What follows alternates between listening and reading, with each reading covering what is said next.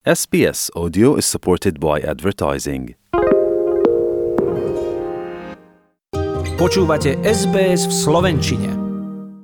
Včera uplynulo 72 rokov od začiatku jedného z najkrvavejších konfliktov druhej polovice 20. storočia, Korejskej vojny. Trvala 3 roky a slúžilo v nej vyše 17 tisíc Austrálčanov. 340 z nich zomrelo, 1200 bolo zranených a 30 sa stali vojnovými zajadcami. Podľa vládnych údajov je z preživších ešte stále nažive zhruba 1650 veteránov.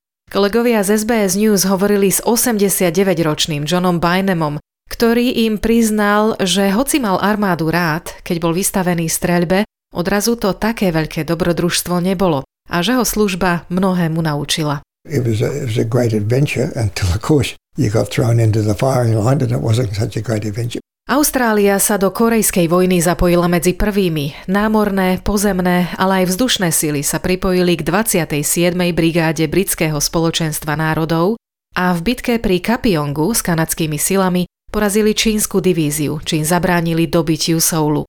John Bynum, hoci mal vtedy už 22 rokov, v papieroch uviedol len 18, čím sa vyhol potrebe súhlasu rodičov. Narukoval a hneď po príchode si uvedomil, že Kórea, o ktorej vedel, že mala byť krajinou ranného pokoja, pokojnou vôbec nebola. Ľudia tam podľa jeho slov bývali doslova v papierových krabiciach. People making their homes out of cardboard boxes and things like that, bits of iron and what have you. But you, you could look and you'd hardly see a two-story building. Korea is called the land of the morning calm. Well, it was anything but calm at the time. John bol jedným z mála zostávajúcich členov Korejskej asociácie vojnových veteránov v Novom Južnom Walese, ktorá minulý rok zanikla z dôvodu vysokého veku jej členov. Zostávajúce prostriedky darovali pamätnému cintorínu OSN v Pusane, ktorý sa stal miestom posledného odpočinku aj takmer troch stoviek Austrálčanov. Mnohí tam počas tohto víkendu vycestovali a podľa Johna je to dôležité. Keď totiž zhmotníme históriu, stane sa súčasťou nášho vnímania, hovorí.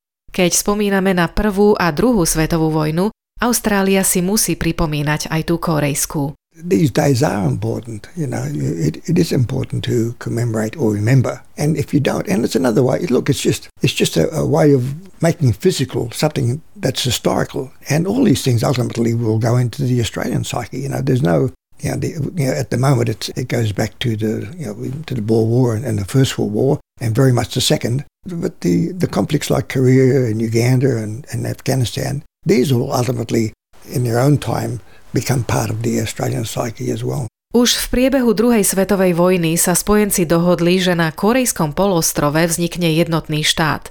Podľa klauzul v postupímskej dohode bola totiž Kórea v 45. rozdelená, pričom sever sa ocitol pod vplyvom Stalinovho sovietskeho zväzu a na juhu mali hlavné slovo Spojené štáty. Ich súperenie využil severokorejský vodca Kim Il-sen a 25. júna 1950 prekročili 10 tisíce jeho vojakov 38. rovnobežku a vtrhli tak na územie Južnej Kórei. Počas nasledujúcich troch rokov zahynuli v krutých bojoch 3 milióny ľudí, hoci presný počet známy nie je. Ďalších 5 miliónov prišlo o domov. V júli 1953 uzavreli obe strany prímerie a dohodli sa na stiahnutí vojenských síl a vytvorení tzv. demilitarizovanej zóny. Dodnes je toto miesto najstráženejšou hranicou na svete s približne miliónom vojakov umiestnených na každej strane.